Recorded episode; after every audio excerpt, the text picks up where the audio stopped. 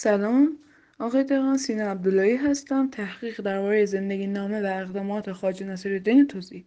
خواجه نصیرالدین توسی یکی از سر... سرشناسترین شخصیت های تاریخی اسلامی است.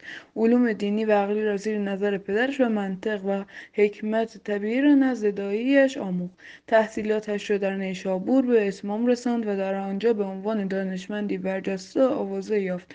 وی در زمان حمله مغول به ایران در پیش ناصرالدین محتشم قهستان به کارهای علمی خویش مشغول شد. در همین زمان اخلاق ناصری را نوشت. پس از مدتی به نزد اسماعیلیان در دژ علموت نقل, نقل مکان کرد. پس از یورش هولاکوی مغول و پایان یافتن فرمان روای اسماعیلیان هولاکو نصیرالدین را مشاور و وزیر خود ساخت تا جایی که هولاکو را در تازش به بغداد و سرنگونی عباسیان یاری داد.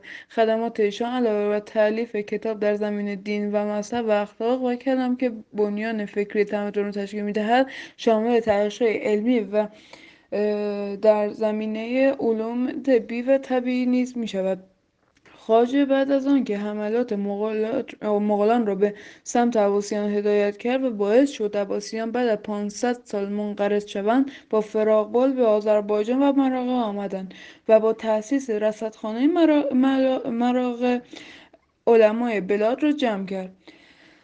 دانشمندان و اندیشمندان بر اثر حملات مغول پراکنده بودند و فعالیت‌های علمی آنها متوقف شده بود که با اقدام خواجه علما جمع شده و فعالیت علمی خود را سر گرفتند. همچنین او در کنار رصدخانه کتابخانه ساخت که بیش از چهار هزار جلد کتاب داشت وی قصد داشت علاوه بر جمع کردن دانشمندان کتابهای علمی را نیز جمع کند.